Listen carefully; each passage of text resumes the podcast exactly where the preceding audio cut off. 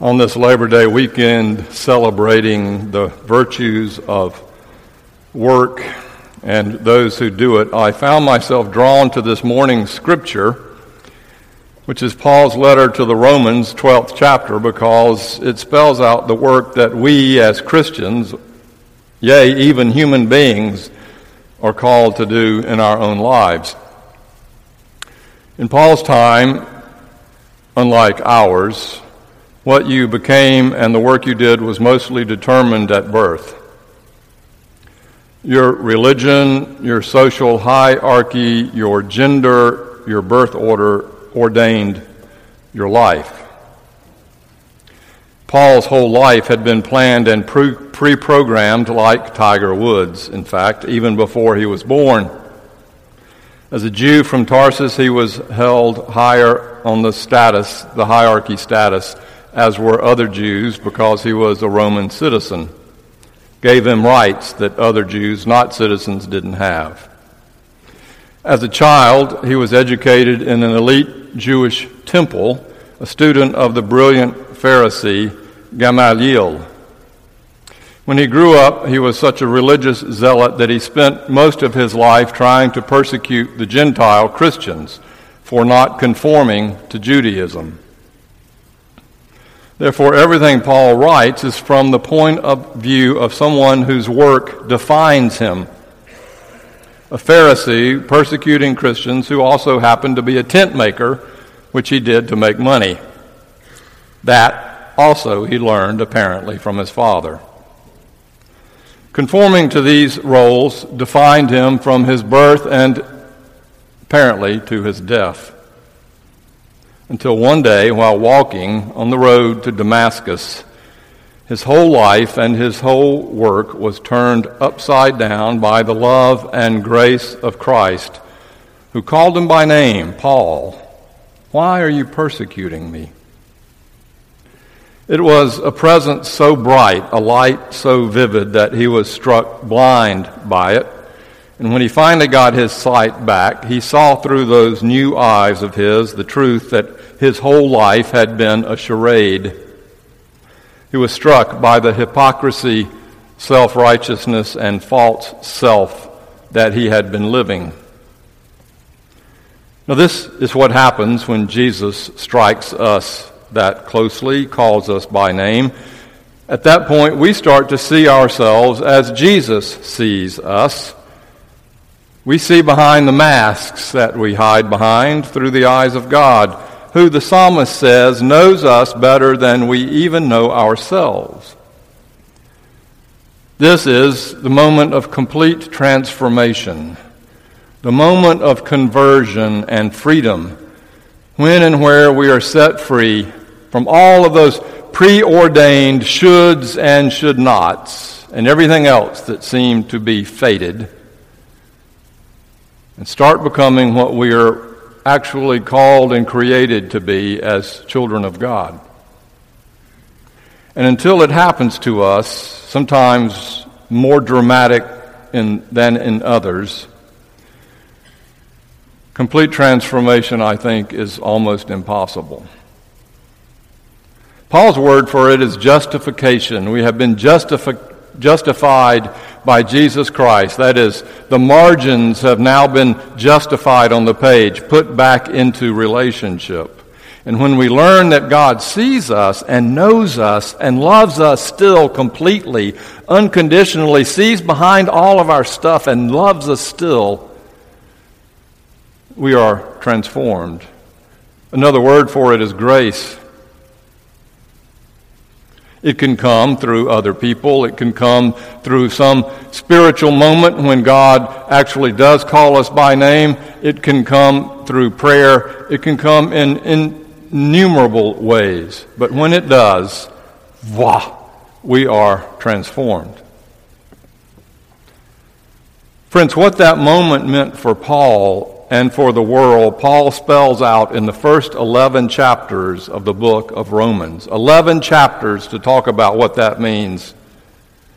The remaining five chapters, Paul devotes to the question about of, of what do we do now? How do we live our lives from this point on having been transformed by the love of God in Jesus Christ. Paul begins this teaching in this morning's passage from chapter 12, verses, I'm going to read the whole section of this.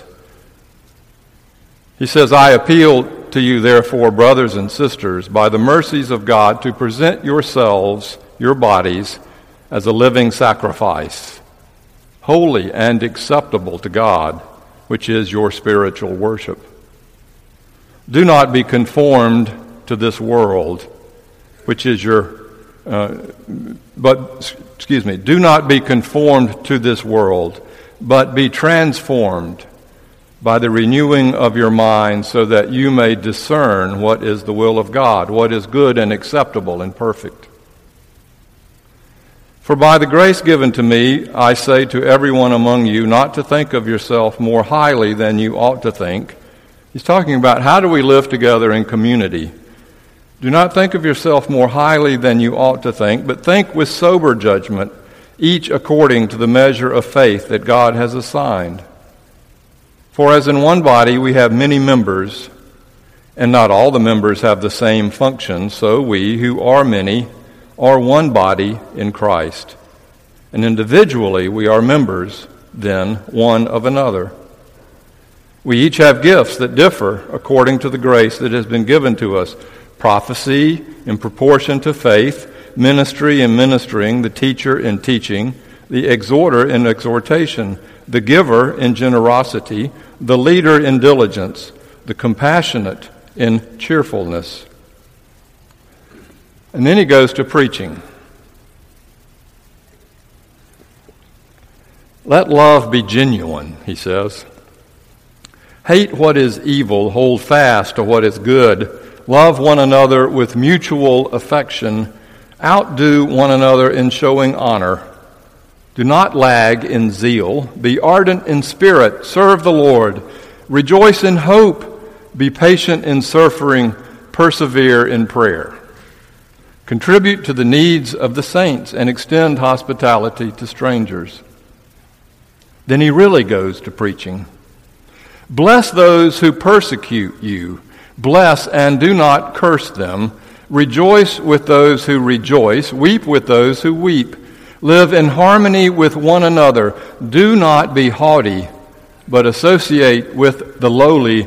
Do not claim to be wiser than you are Apparently, he had seen how churches work.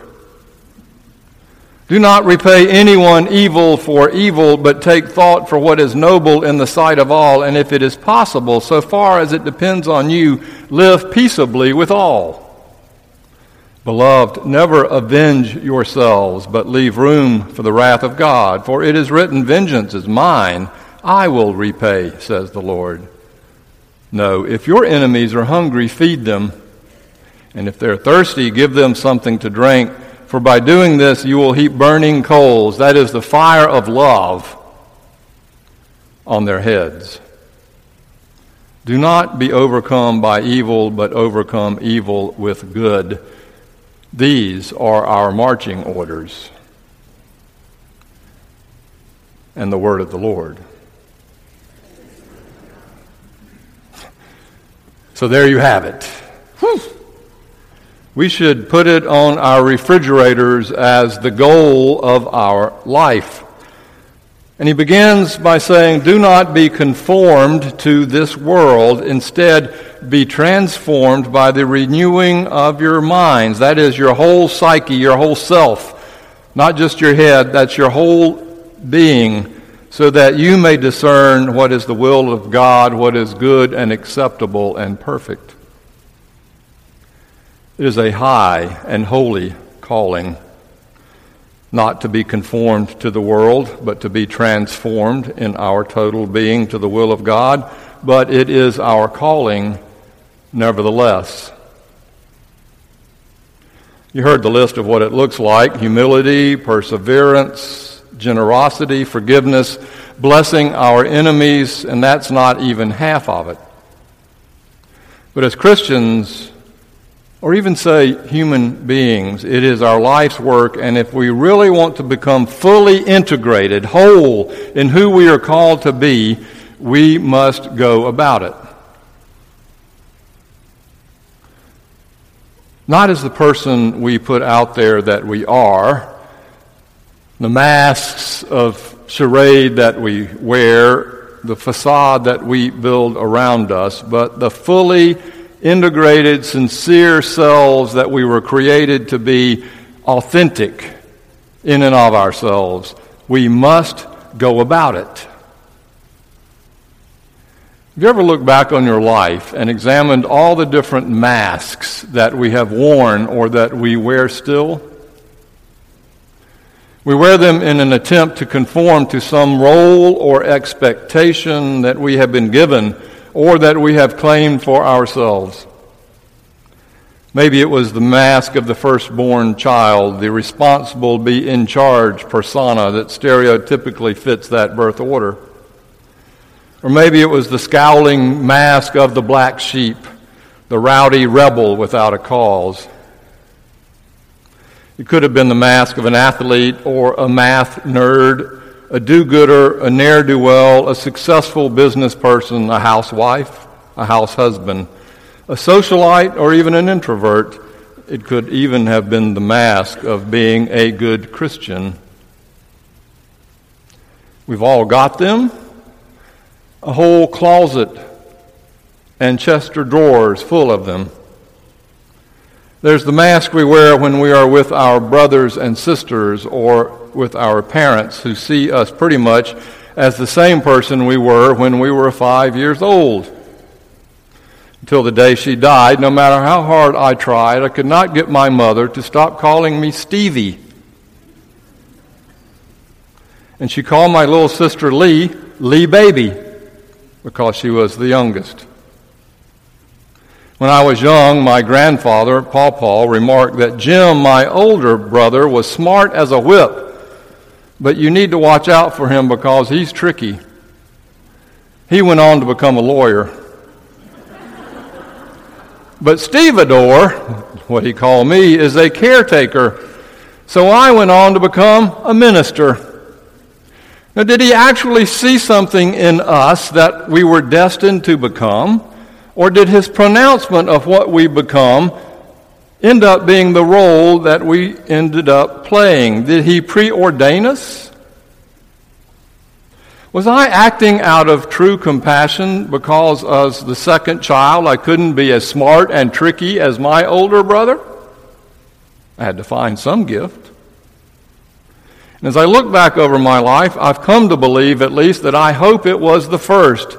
He announced me compassionate because he saw some compassion in me.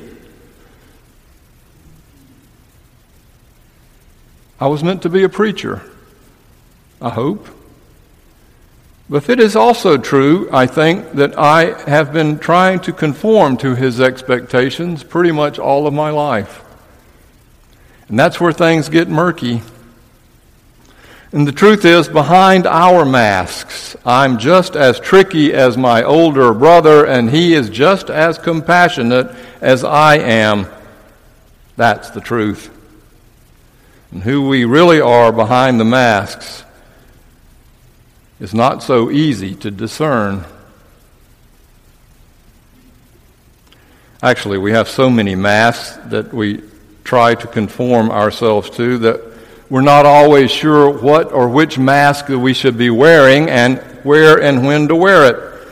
When I first went to seminary, I was so self conscious about my faith and my piety, about the fact that I had no idea what was in the Bible, to be honest. I compared myself to all the others there, and I felt like a complete fraud. Spiritually, academically, you name it. But I played the part long enough to discover that they felt like frauds too, except for Bill, who had graduated from a small liberal arts college in North Carolina, Presbyterian, that will go unnamed who took Greek in college and majored in it and felt no self doubt at all. But for the rest of us, usually, behind those masks we wear, we know ourselves imposters. Like my good friend Bill, who became the chief cardiac surgeon in Atlanta Hospital and then the head of staff, who said to me one day, When I put on that white coat and walk down the halls, I feel like a complete impostor. Oh, yeah. We know what he means. Now, wearing these masks that we wear is not always being hypocritical. Sometimes we just have to wear them to conform. Depending on the circumstances, conforming might, in fact, be the most loving thing we can do. So maybe the trick to growing up, to becoming mature and healthy, is to discover the freedom to wear the masks when necessary to choose to wear them when we do, or to wear none at all, depending. I wear my minister preacher's mask when I am at church, but I do not at home or risk my life. I do not wear my competitive golf match uh, mask at church, usually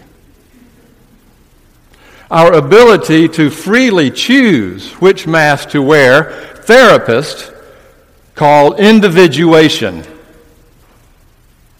And when we are really healthy, we understand what to conform to and what not to conform to. And then we can freely choose to wear the mask that is the best interest for the larger society in which we connect, and also at the same time, and this is the tension, the best interest for ourselves. And they're not always the same. Now, every school teacher, especially preschool teacher, will tell you that this process starts before kindergarten. It's called socialization. We learn to share our toys, sit quietly, respect our elders, and conform to certain standards. But also, hopefully, we learn about ourselves, our own value as individual selves. And there's the tension the one and the many. The need to conform and the need to be independent and free to be who I am apart from conforming to the world's and everyone else's expectations of us. When it gets out of whack, when we get stuck in one or the other or mix them up, or when our masks wear us, choose us, or control us rather than our choosing them, then we are less individuated hence less healthy. And we all know what that feels like, too.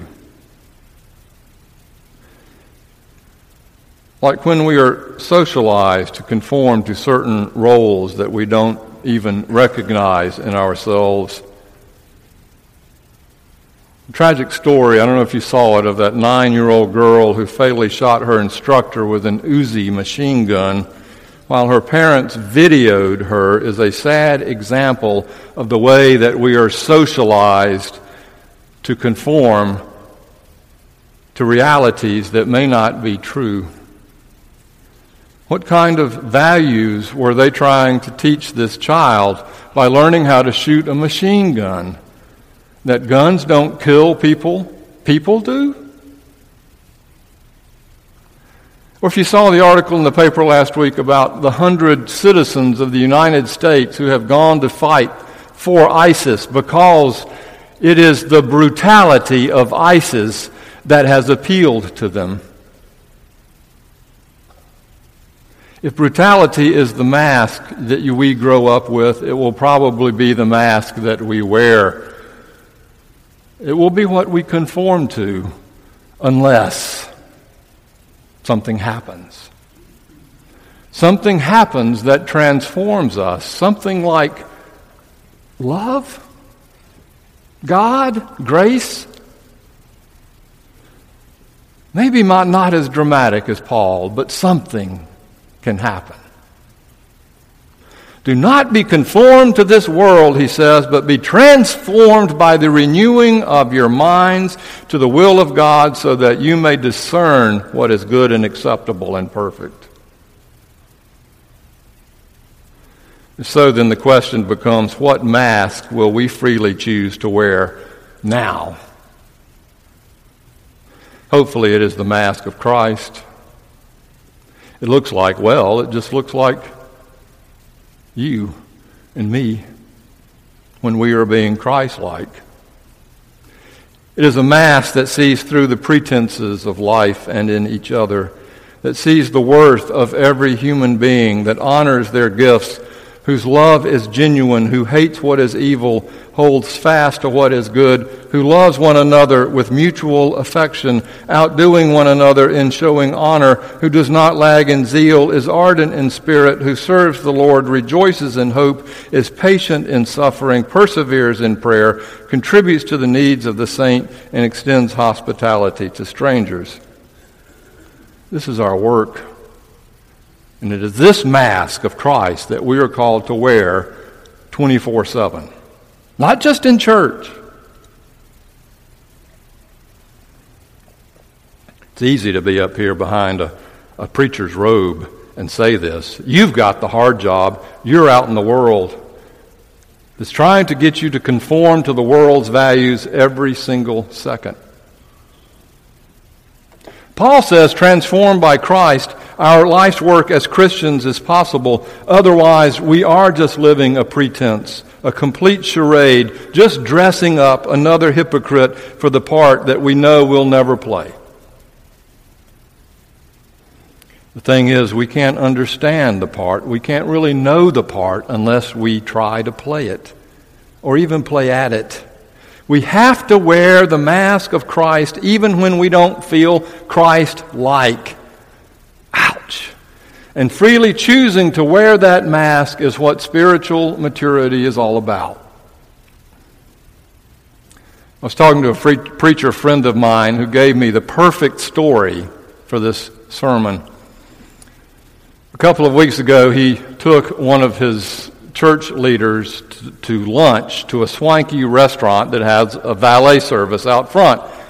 He gave the valet his keys and he took back the number and he went in to eat lunch. And when they were through, he came back out and handed the valet his number. The valet went to get the key, and after about 10 minutes, he came back with this sheepish grin on his face saying, Sir, I am very sorry, but we cannot locate your keys. My preacher friend thought at that moment, What an idiot! He has one job to do, that is to keep up with the keys of those who are patrons here, and he didn't even do that. I have a mind to give him what's up. But because he was standing there with one of his church members, he decided not to reveal that mask, but instead he said, Look, mistakes happen. I understand. I tell you what, keep looking for it, and I'll call my secretary to come pick us up, which he did. She came, she came, and uh, picked him up, took his guest back to get his car, took him back to his house to get the second set of keys, then took him back to the restaurant. When he drove up to the restaurant, got out of the car, the valet saw him, ran up to him with this giant smile on his face, and said, I am so sorry, I am so sorry, but we found your keys. Now, my preacher friend thought, ah, I'm with, alone with him now. This is the moment that I can finally get my pound of flesh and tell him what I think. Before I could get the word out, the valet said, I want to thank you for being so kind to me back then when I lost them. Most people would have raked me over the coals. You know, when you were standing there with your friend, I heard you and your friend talking about church, so I assumed it was because you must be a Christian.